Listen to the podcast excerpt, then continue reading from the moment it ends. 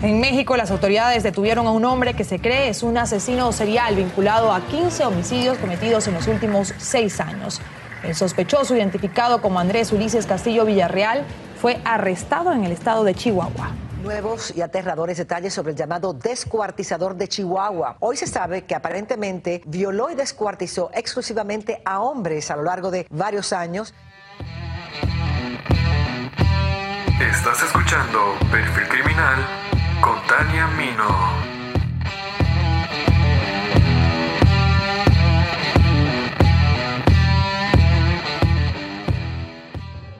¿Qué tanto conoces a tus amigos, tíos, primos o a tus vecinos? La realidad no es igual para todos. Cada cabeza es un universo entero con rasgos distintos que definen nuestra personalidad y comportamiento.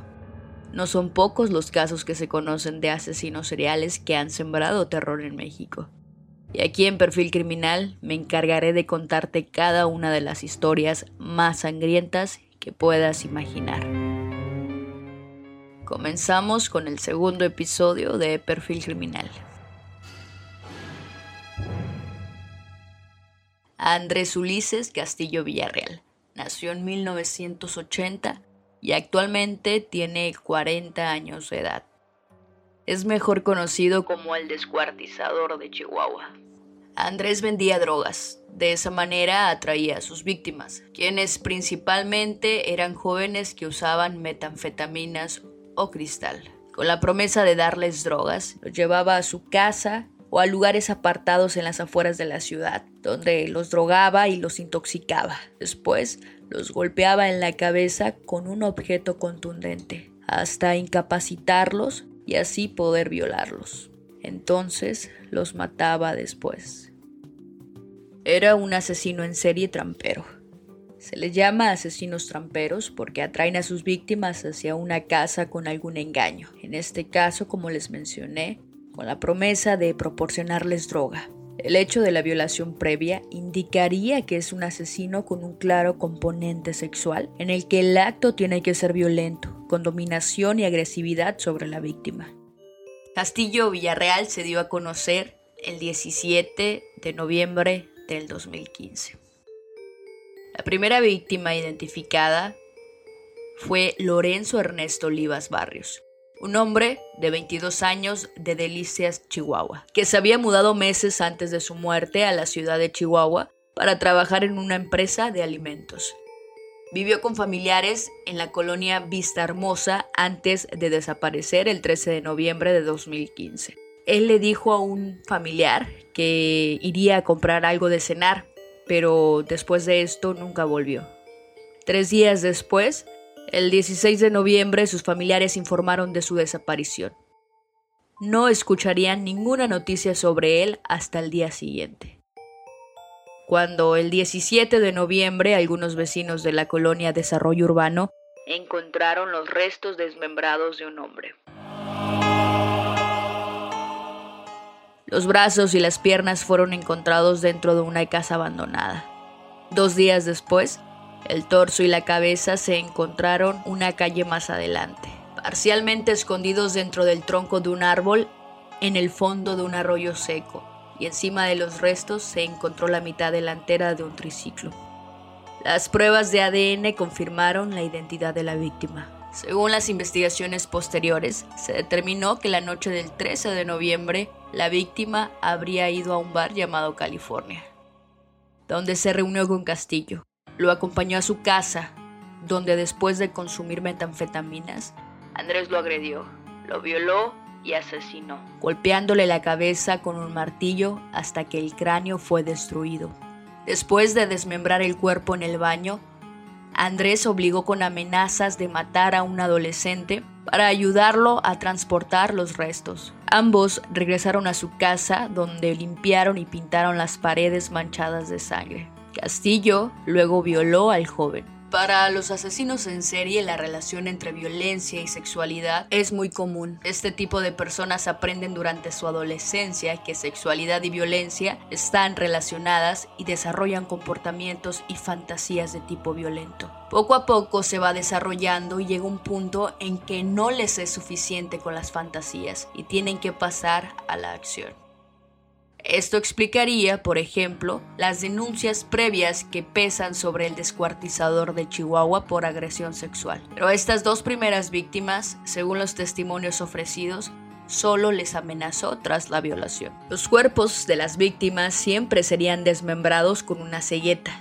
El descuartizador luego transportaría los restos en una carretilla para abandonarlos en lugares vacíos, donde los escondería parcialmente o los enterraría por completo. Se sabe que al menos una de sus víctimas había sido enterrada bajo el piso de su casa. Además, siempre dejaría juguetes al lado de los cuerpos mutilados como una especie de firma. El trece de diciembre de dos mil quince se encontraron más restos desmembrados de otro hombre, exactamente en la misma corriente, muy cerca de donde se encontraron los primeros. Al cuerpo solo le habían cortado las piernas por las rodillas que estaban envueltas en una manta, con el resto del cuerpo también parcialmente oculto en el tronco. El cráneo golpeado en la cabeza, pero también hubo dos heridas por arma de fuego calibre veintidós. Cerca del cuerpo también se encontró la mitad trasera del mismo triciclo utilizado en el primer caso. Todas las similitudes entre los dos hallazgos, el de los restos de Lorenzo Olivas y este nuevo descubrimiento, dejaron en claro que habían sido asesinados por la misma persona, el descuartizador de Chihuahua.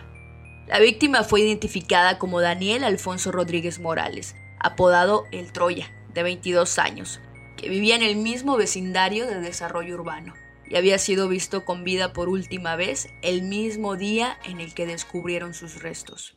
Según la reconstrucción de los hechos, después del asesinato de Lorenzo Olivas, el asesino se mudó con engaño a la casa de un amigo ubicada en el mismo barrio de desarrollo urbano y continuó hostigando al adolescente, a quien obligó a ayudarle con anterioridad y lo obligó a mudarse con él también.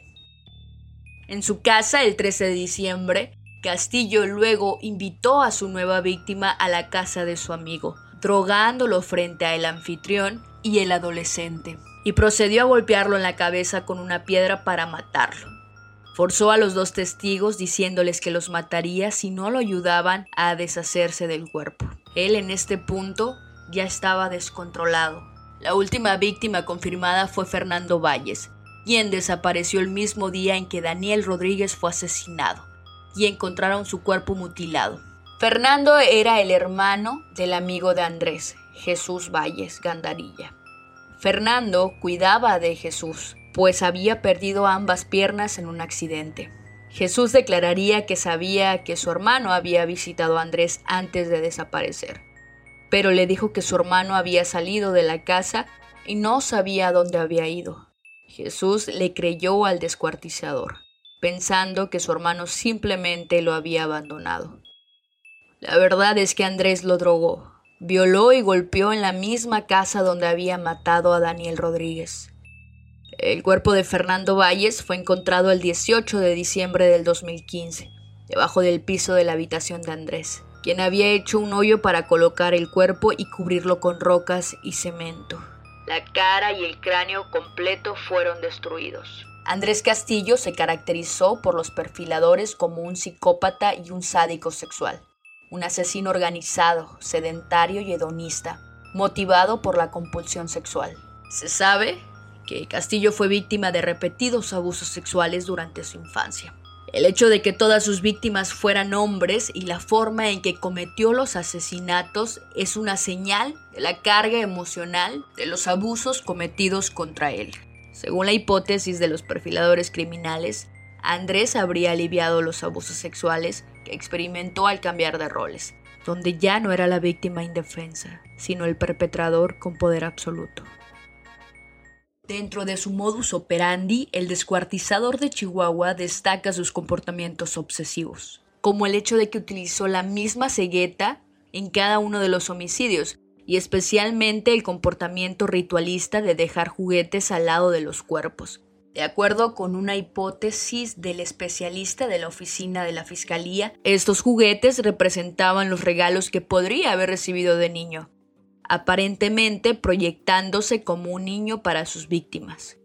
Andrés Castillo Villarreal fue arrestado el seis de enero del dos mil dieciséis, pero no fue arrestado por sus asesinatos, sino porque poseía varias dosis de metanfetamina. Él enfatiza el hecho de que en el último de sus crímenes habría sido muy descuidado en contraste con los asesinatos anteriores, donde se condujo de una manera metódica que no dejó evidencia, creyendo que nunca sería capturado. Agentes indagaron e investigaron en la zona, donde obtuvieron declaraciones de un testigo presencial de los hechos y de la persona con la que vivía el descuartizador. Con las evidencias recabadas se logró la detención de Ulises como el responsable de los asesinatos y el cinco de diciembre de dos mil diecisiete fue sentenciado a ciento veinte años de prisión. De acuerdo a las investigaciones, los crímenes del descuartizador de Chihuahua fueron cometidos durante el lapso del dos mil nueve al dos mil quince. Las víctimas eran llevadas por el asesino a su vivienda, con promesas de drogas como el cristal. Las autoridades mexicanas estudiaron la posible vinculación con otros doce homicidios con alto grado de brutalidad. Así es, además de las tres víctimas confirmadas, se le relacionó y vinculó con doce homicidios más llenos de brutalidad. El descuartizador de Chihuahua estuvo operando desde dos mil nueve hasta dos mil quince, seis años. Seis años en los cuales no se pudieron vincular sus asesinatos. Seis años en los cuales permitieron él siguiera matando. Seis años que la ineficiencia de la policía mexicana no pudo vincular asesinatos y así evitar a un asesino serial en potencia. Muchísimas gracias por escuchar hasta el final. Quiero agradecer a todas las personas que votaron por este episodio en la página de Facebook Tania Mino, en el cual se encuestó si querían el perfil criminal e historia de el descuartizador de Chihuahua o la Mataviejita. Y vaya, se tuvieron más de mil quinientos votos, ganando por muchísimo porcentaje el descuartizador. Espero les guste esta historia y ojalá hayan disfrutado de este segundo episodio de Perfil Criminal. Yo fui Tania Mino y nos escuchamos la próxima semana.